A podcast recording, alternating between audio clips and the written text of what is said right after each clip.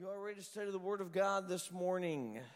Uh, open your Bibles to Luke chapter 21, if you will. And uh, let's pray over this as we dive in. Heavenly Father, thank you for your Word. Thank you that you teach us and train us. Thank you that your Word is alive and working in us. Thank you that your Word points us to your Son, Jesus. Help us today to learn to be more like Him. We love you, we worship you, and we give you our hearts today. Ask you to open our ears to hear exactly what, you, what it is that you want us to hear. And let the words that come out of my mouth not be mine, but let them be yours to drive into the hearts of people, to help them to be who you've called them to be. In Jesus' name. And everybody said, Amen.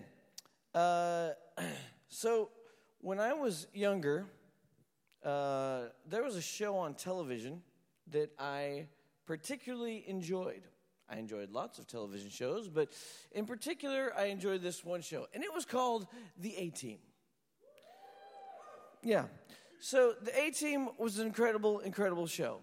Hannibal, I think Hannibal Smith, I think was his name. Uh, Face, Murdock, and of course, B.A. Baracus, played by Mr. T. A pitiful, you know. So, uh, incredible show. There's a couple things you could always count on when you would watch the A Team. One of those is a big, general, broad idea, but one of those things you can always count with the A team was that there was going to be somewhere along the way some little family or some little town that was having trouble. They were being oppressed by some bad guys. And so the A team would roll in, and they're kind of this crack special forces unit that were on the run because of a crime they did not commit. And so they, they were uh, they'd roll into the town, they'd have this plan, they'd work it out, and they'd build some kind of creative vehicle, and they'd blow up the town, and they'd have uh, gunfights all through the show, and cars are exploding and flying over on top, and flipping over each other, and blowing up, and there's fire everywhere, and people are just crawling out of those cars and saying, oh, well, that was a close one. Or, or you know, they'd, they'd be in a firefight for like 10 minutes and then nobody ever gets hit. And it was a really good family show. You could always count on all of those things. And then the second thing that you could always count on was at the end of just about every A team show, the, the guy, the leader, Hannibal, Hannibal would take out a cigar and he'd light it up and he would say those famous words I just love it when a plan comes together. Some of you are like, I have no recollection of that. Well, you missed out. But I loved those words. I just love it when a plan comes together because everything they always did would always work. No matter what it was, how ridiculous the plan was, it would work. They would make a car into a tank and it would just work. And what I want us to realize today as we dive into Luke 21 is something that maybe you wouldn't always think about as you read this chapter. And it is that God does have a specific plan, not just for you in your life, and not just for your family, and not just for the church, but He does have a plan for the world. And He knows what He's doing. He's aware of every bit of it, and He's working it all, making it all right. So, this morning, I want you to think about that idea as we dig into Luke chapter 21. It's really fun to go through Luke as we've been doing for such a long time because typically what happens, you don't just get to pick and choose a series or an, or an idea.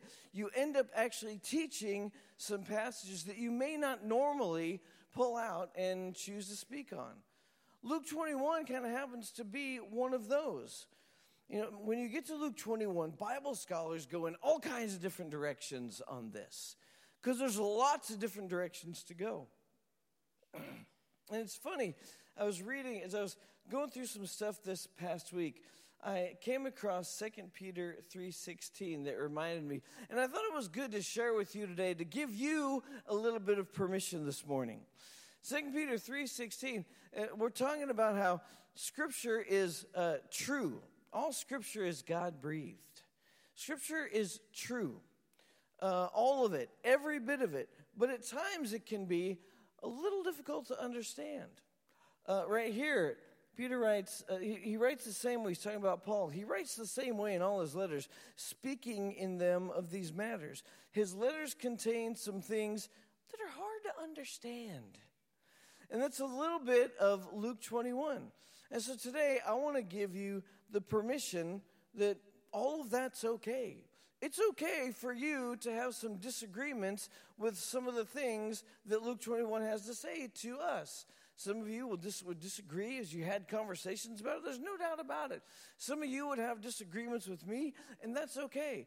Because here are three things that we say. And I think this is originally attributed to St. Augustine, but I've heard other things, but, but I, usually it's attributed to him. And it's these three statements that you're probably aware of. In fact, Ross is teaching them right now in Square One. In essential beliefs, we have unity in all of our essential beliefs, in the core absolutes of things we believe, like Jesus Christ is the only Son of God, it's important that we have unity on that idea. But then the second idea is that in non essential beliefs, we have liberty. There's freedom there. If it's non essential, if it's kind of a, a debatable area, then that's okay for us to debate it. And we have liberty, we have freedom to be able to do so, and that's a good thing.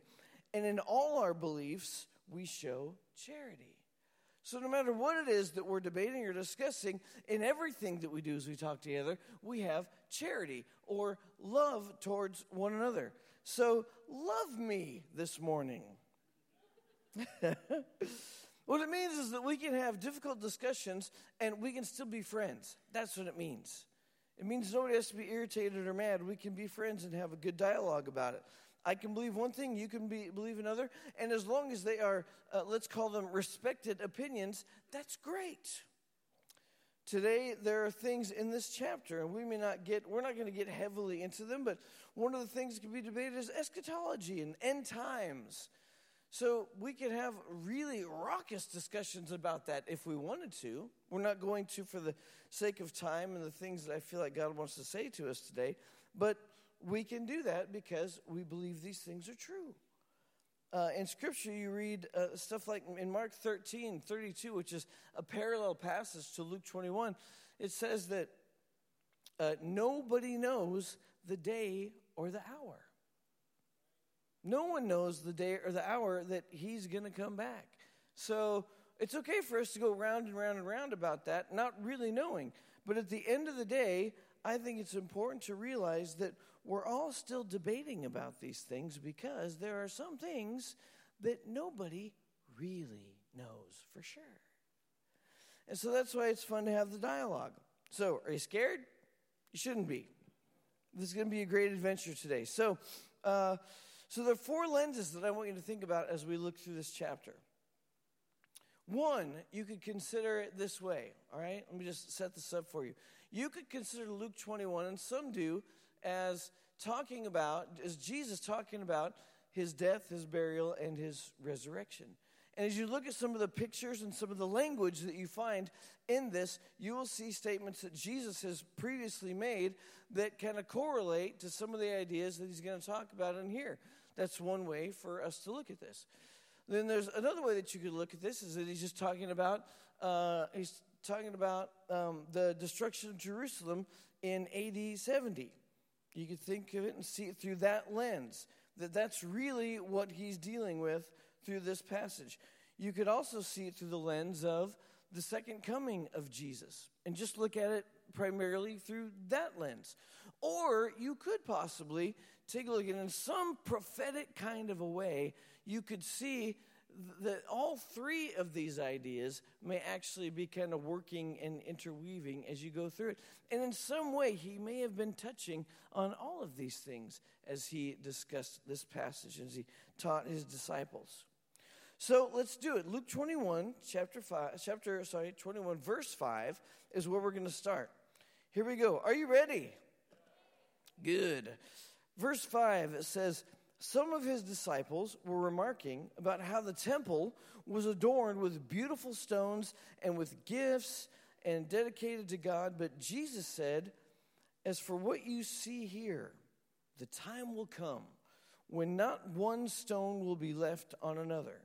Every one of them will be thrown down. Teacher, they asked, when will these things happen? And what will be the sign that they are about to take place? He replied, Watch out that you are not deceived, for many will come in my name, claiming, I am he. And the time is near.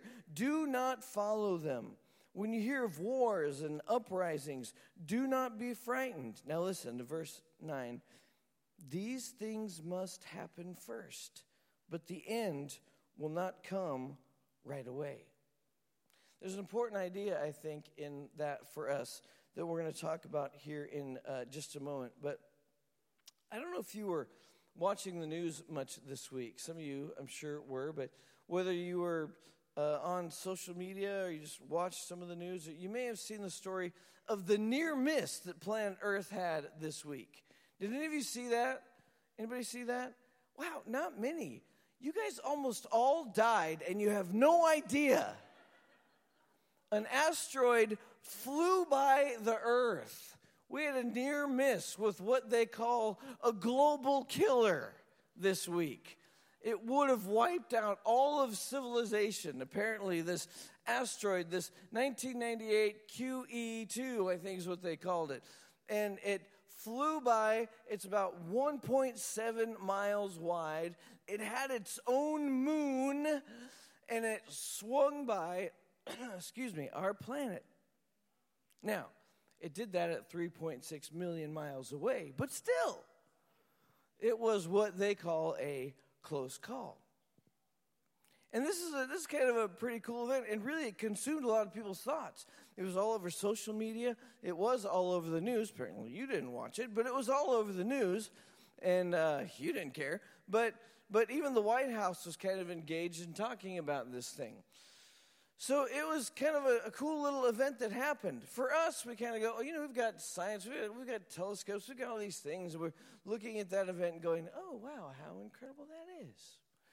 But if there would have been an event like that in these days, they were reading, it would have been seen as something totally different. Had they seen something like that shooting across the sky, if they seen that or seen any other kind of asteroid, anything clear, any of those types of signs, they would have regarded them as signs. And sometimes they would have seen them as like signs that uh, there was some kind of upheaval, that maybe uh, kings were rising and falling, or nations were rising and falling. And they would have looked at it in that way. And I think that's what the disciples are kind of after here. It's funny because Jesus, you know, they're looking at the temple and they're saying, Wow, isn't this incredible? Hey, hey, Jesus, look at it. Isn't it, it it's beautiful, isn't it? I mean, look, look at the stones, massive stones. This is just incredible. Look how beautiful this thing is.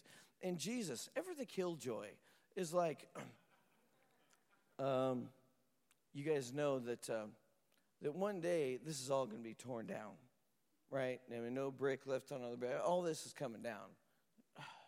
It's like, Jesus, can, I mean, just never leave well enough alone? I mean, can, can we just hang out for once? Why is it always going to be like this? Why are you always turning around and saying, hey, all you guys that are following me, this is so great, but you know what? I, we got no place to lay our heads, and this life is going to be really hard, and unless you're willing to take up your cross, then you really can't follow me, and can't you just ever leave well enough alone? The answer is no, he can't. Why? He wants us different and better. He wants us more effective. He wants us more pure. He wants to help to move us along. And I think that's what he's going to do here. So they would have seen it in that way. And this is kind of what they were after. You know, they, they were after, you read it here and you kind of you kind of breeze through it. Oh, so Jesus, what signs will there be? What's that going to be like? That's not what they were doing. I'm sure they were thinking, whoa, whoa, whoa, whoa, whoa, whoa well, what, what signs are there going to be? What's that going to be like? How are we going to know? What kind of things are going to take place here so that we're going to know that all this is about to happen to us? And Jesus is going to give them some signs. He's going to do that through the rest of this passage. But I think in verse 9 is really what he wanted them to know. And I think it's the same thing that he wants us to know today. And it's this there's going to be difficult waiting periods in our lives, and He wants us to be patient. That's it. There are difficult waiting periods in our lives, and He wants us to be patient. There will be dangerous times. There will be difficult times. There will be major trials. There will be persecutions. There will be devastation. There will be all this stuff before he comes back again. And you've got to be patient. It's encouraging, right? All right, have a great Sunday. Goodbye, everybody. Sometimes we read through these apocalyptic chapters and we get kind of fearful. You know, we, we get nervous. We think, oh, wow, wait, hey, we kind of ask the same questions disciples are asking. Hey, whoa, wait, what am I supposed to do then? What, I mean, what, what's going to happen to me? What, what do I need to be looking for? How do I need to watch out? What, what, what's going to go on? I'm getting kind of nervous. So we we start looking all around for the way out. What's, what's the evacuation plan? How am I going to get out of here? I mean, where where are the exits? Are they are they here, here, here, here? Uh, there any kind of uh, lighting along the way? Is there a mask that I can get and put on? And I mean, is, is there anything that I can do to escape this thing? we look for the ways that we can get out. I, am surprised often when I, I watch. Uh, I have this habit. My wife hates it. I have this habit of um, I, I watch Christian television. that sounds terrible, doesn't it? But, but I, I just I like to go and see what's going on, and I want to hear what they're saying, and I just I just enjoy. She just she she loves you know the word, and she loves Jesus, but she's not a huge fan of Christian TV. Let's just say, all right. Um, lots of reasons for that that are for another time and place and period. But but I just I'll sit there and she'd be like, "Oh, could you just turn it, please?" And so often, what I hear is stuff like this. And look, I know we should be looking forward to the second coming. I know that's going to be an incredible day, but it's also going to be a difficult day. and so I know that that's something to, to be waiting for, but in the meantime, there's a lot of stuff that we are to do here. And so I don't always like it when I watch those television shows when I hear them just keep talking about, oh, what a great day that's going to be, and I can't wait, and I'm so tired of being here, and I just want to get out of here. And I don't think that's the way that we're supposed to live.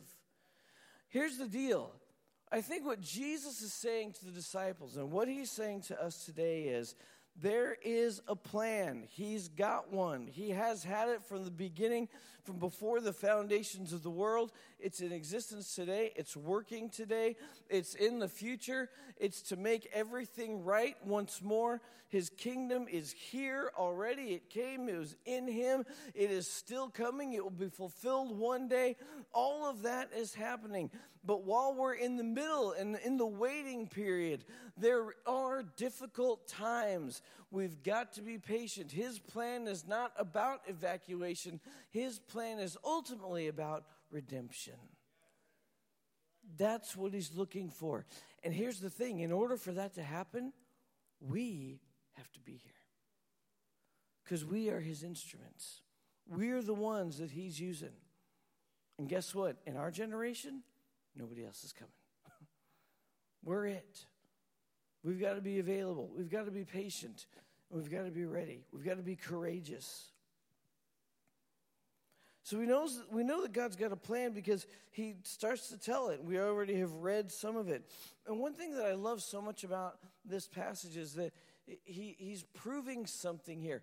This is one of the great passages, I think, that tell us that Jesus was so much more than just a good teacher.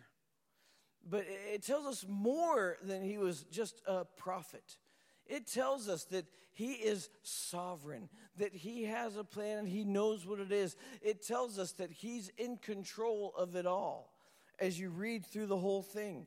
If you go to Colossians, you don't necessarily have to turn there, but Colossians chapter 1, verse 15 through 17, it says, For the Son is the image of the invisible God, the firstborn over all creation.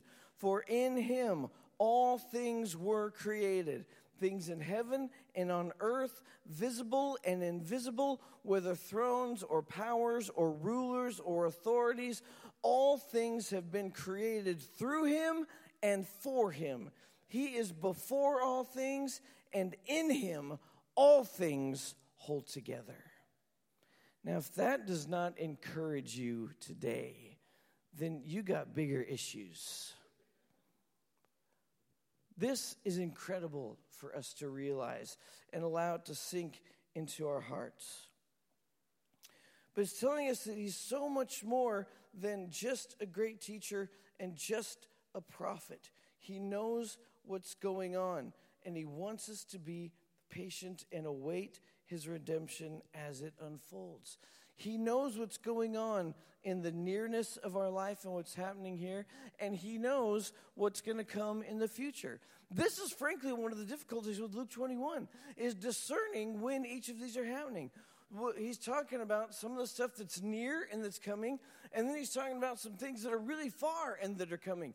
It's really hard to delineate in chapter 21 what things go in which pile. Which goes in the near pile? Which goes in the far pile? I'm not sure, but He knows.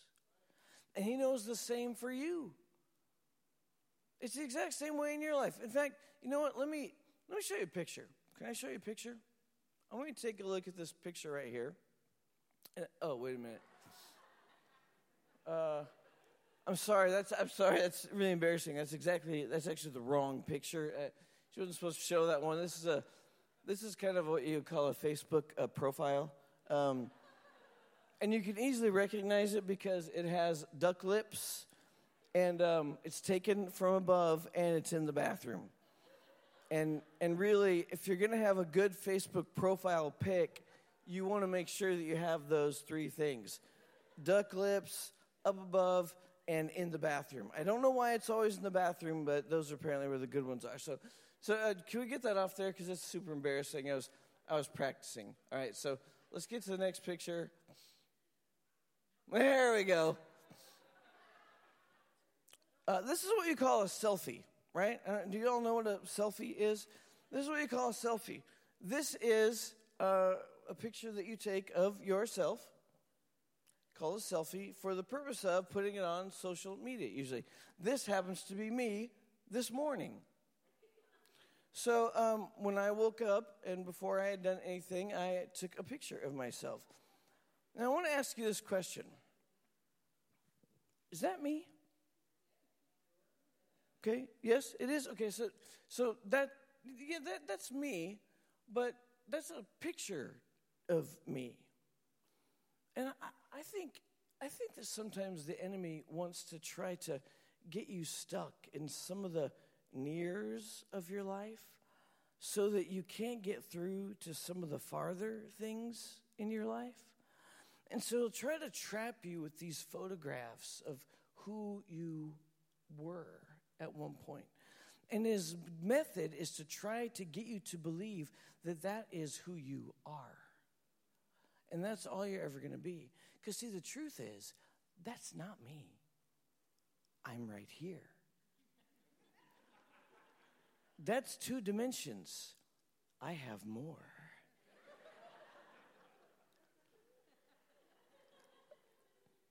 I got a lot more going on here, right?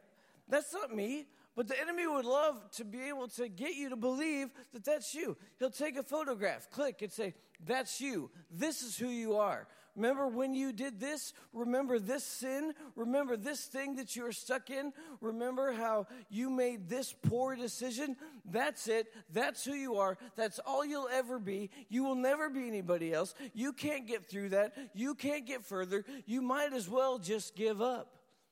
But Jesus says, no, that's not the way it is. Look, everybody, that is not me. I'm standing right here. Then I was dirty and gross. But you know what I did?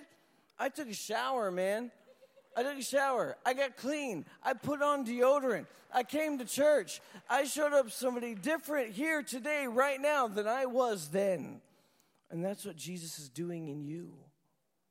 If you let him, don't allow the enemy to get you stuck in some of the near things of life and say, This is it. understand that Jesus has a plan for you. In that plan, it's going to require patience through difficult circumstances for you to get to the point that He wants you to be, where you can be eventually fully redeemed. You've been redeemed from sin, but His redemption is still working, and He wants to use you to help to redeem others. That's not you. You're here. And you have many dimensions as well. So he's telling them, it's going to get rough, man. It's going to be tough, but you're going to be okay. Let's go back to uh, chapter 21 verse 12. Verse 12 says, But before all this, before everything that we've just read, but before all this, they will seize you and persecute you. They will hand you over to synagogues and put you in prison. You'll be brought before kings and governors, and all on account of my name. And so you will hear t- so and so you will bear testimony to me. But make up your mind not to worry beforehand how you will defend yourselves. For I will give you words and wisdom that none of your adversaries will be able to resist or contradict. You will be betrayed even by parents, brothers and sisters, relatives and friends, and they will put some of you to death. Everyone will hate you because of me, but not a hair of your head will perish. Stand firm, and you will win life. If we can, let's keep going for just a few more verses. In verse 20, when you see Jerusalem being surrounded by armies, you will know that its desolation is near. Then let those who are in Judea flee to the mountains. Let those in the city get out. Let those in the country not enter the city. For this is the time of punishment, in fulfillment of all that has been written. How dreadful it will be in those days for pregnant women and nursing mothers there will be great distress in the land and wrath against this people. They will fall by the sword. They'll be taken as prisoners to all the nations. Jerusalem will be trampled on by the Gentiles until the times of the Gentiles will uh, are fulfilled. Let's stop there. As Jesus, as Jesus is continuing, it's really clear that uh, he's not going to be with them through what's coming. He won't be physically there with them. And they're still going to be known as his followers. And a lot of people aren't going to like them very much because of this. They're going to remember Jesus and these guys who were with Jesus. They're going to remember him and them as somebody trying to lead Israel astray. Somebody that would say crazy things like, I've come to fulfill the law and the prophets somebody who claimed to be the Son of God and would talk about revolutionary ideas like the coming of the kingdom of God and the overthrowing of current government. It was going to get so rough, it would even divide families. And in some cases, it would lead to death. And still, he didn't say he was going to get him out. He just wanted them to be patient. He wanted them to know that even though I won't be there physically with you, I will be with you. And what I love about this passage right here is that in verse 13, he makes this really incredible statement. And we read it as we read it as saying, uh, and you will bear testimony to me. In the New Living Translation, it says, and this will be your opportunity to witness. This will be your opportunity to tell about me when all these things are going on. What? What? What? Because a lot of times when those things go on, those are the moments where we just want to crawl in a hole somewhere. We just want to get away. I'm being persecuted. I don't feel right. Stuff in my family's not going right. Everything's not working out right.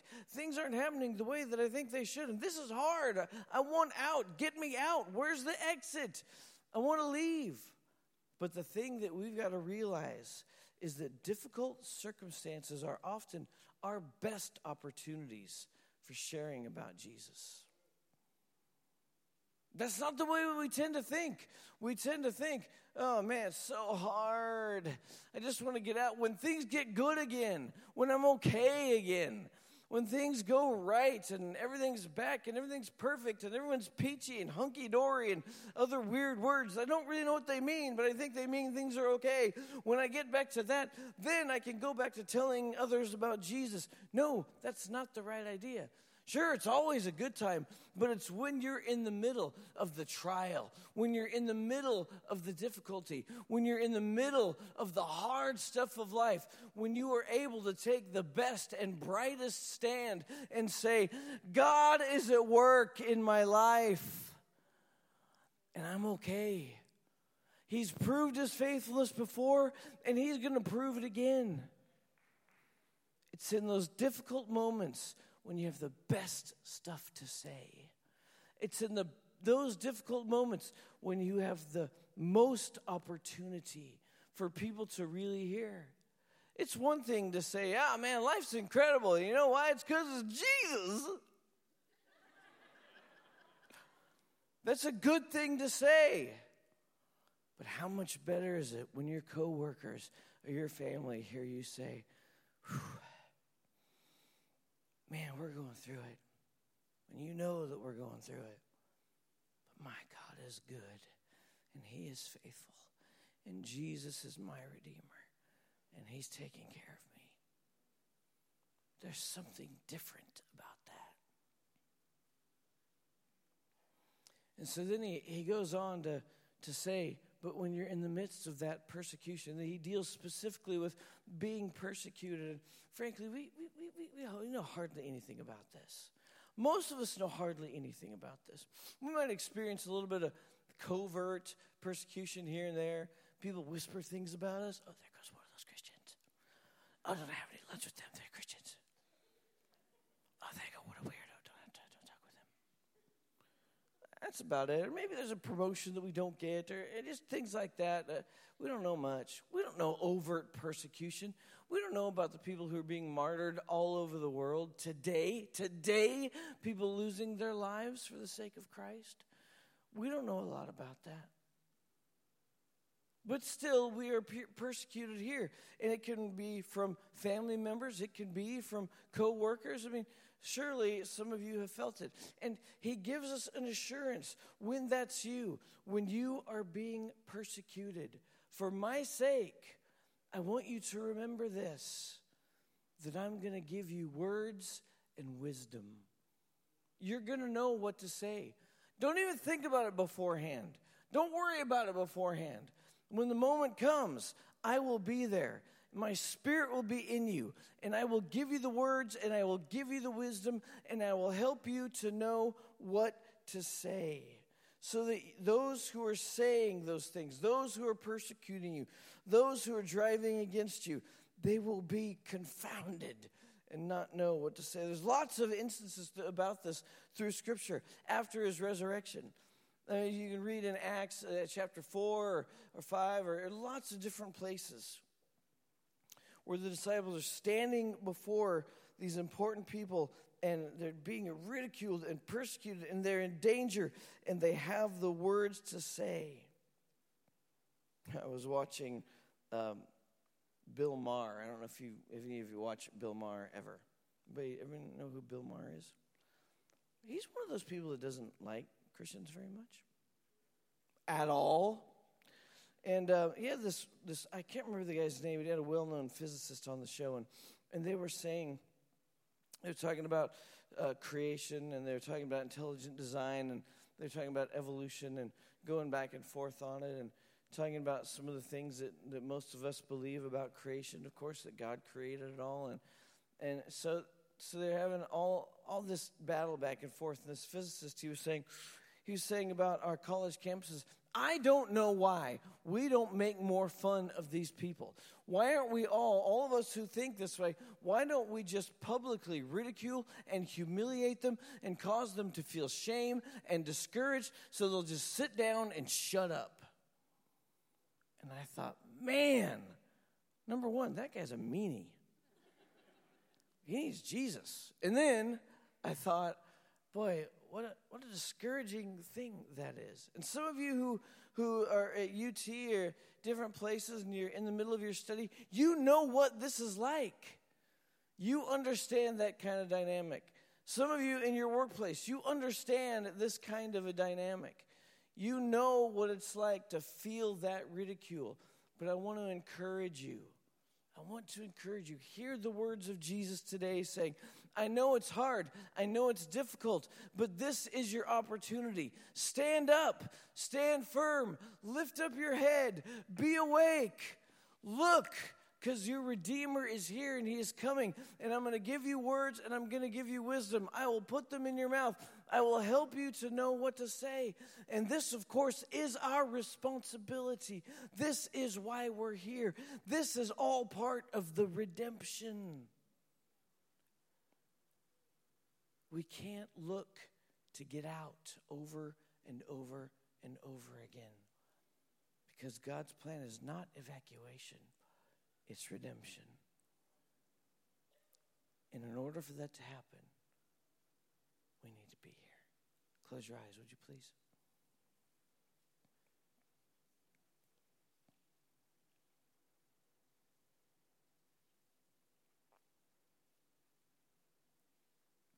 Real quickly, I want to just ask this simple question.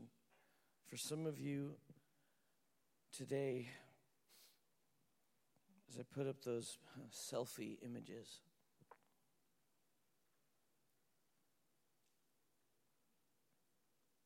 Pretty sure that there are some of us today that feel like we are caught just like that. And the enemy has tried to show you a picture of who you are. Or maybe it's not that, maybe it's not that strong. Maybe it's just you. You kind of say, I'm just worthless. I got nothing. I, I don't know what to do. I don't know where to go. I've made bad decisions. I've made bad choices. I don't feel like I can ever make it out of this. I just, I just, I wish I could just be evacuated. I wish I could just find the exit. I wish I could just be done. God doesn't want you done. He wants to use you. And, and, and I think even more than he wants to use you, he just wants to rescue you. He wants to save you. He wants to redeem your life. He wants to make things right in your life. He wants to save. He wants to restore you. This is why. This is why Jesus died This is why we talked about communion him paying the price for you, paying the debt that you owed that you can't pay. And he paid it for you. He took on death so you don't have to. Today, I, I'm pretty sure some of you just feel kind of stuck. Photograph has been taken and you don't think there's any future. That picture is not you. that picture is not There's more. So if today you're looking to take those next steps and maybe you want to say, you know what, Brent, I would love for you to pray for me and I, I'd love to take the next step and further my relationship or, or maybe even Brent, I, would like to give my life to Jesus for the first time. If that's really true, if what you say is true, He loves me that much, if if He's working on my behalf, if He wants to redeem me, if if this is really right, then I want to know Him. I want to meet Him. I want to serve Him. I want to follow Him. I want to give my life to Him. Maybe for the first time, or the second, or third, or fourth, I want to commit. I want to say yes again. So everybody's eyes closed. If that's you in any way, would you just slip up a hand so we can pray with you? Just all over the room. Just lift up a hand and say, Yes, I you know what? I would like to give my life to Jesus. I want to say yes. Awesome. Who else? Awesome. Yeah, right on. Anybody else? Who else? You're not done This is only the beginning. Who else? Just lift up a hand. Anybody? Oh, so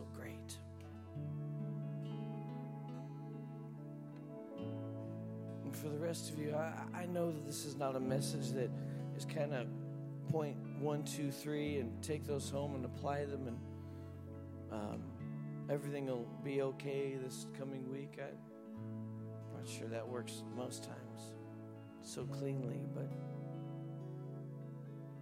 this morning, I wonder if you would just take a moment and allow the Holy Spirit to speak to you.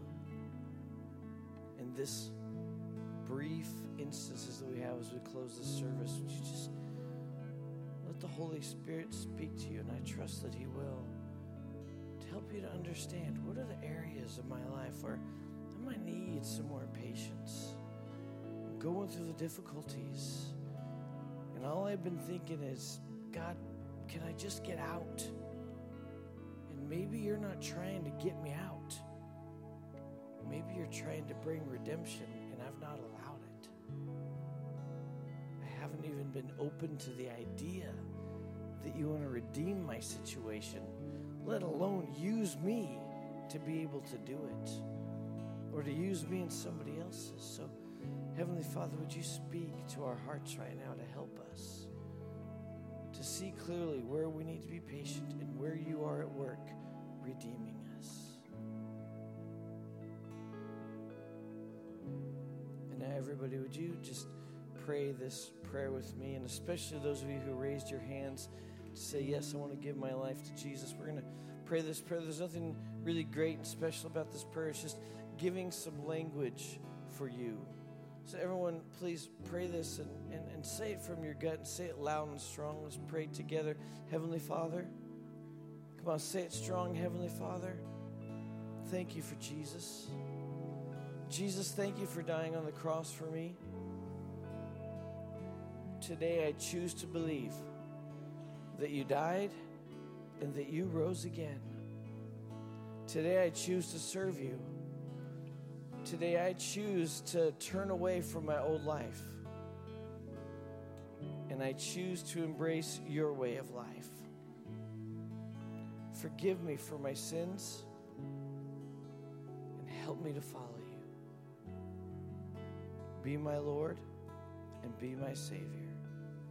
Jesus' name. Now, God, I pray that you would seal that in those hearts. And I pray also for all of us who are just looking for the ways that you're at work. I pray that you would make that so clear to us. And I pray that by the power of your Holy Spirit, that you would help us to stay awake, to look, to be on the lookout, to keep our heads lifted high, to look forward to our Redeemer, to see you moving in a work so that we can be patient in the middle of our difficult circumstances and arrive where you are taking us thank you that you're doing that today. In Jesus' name.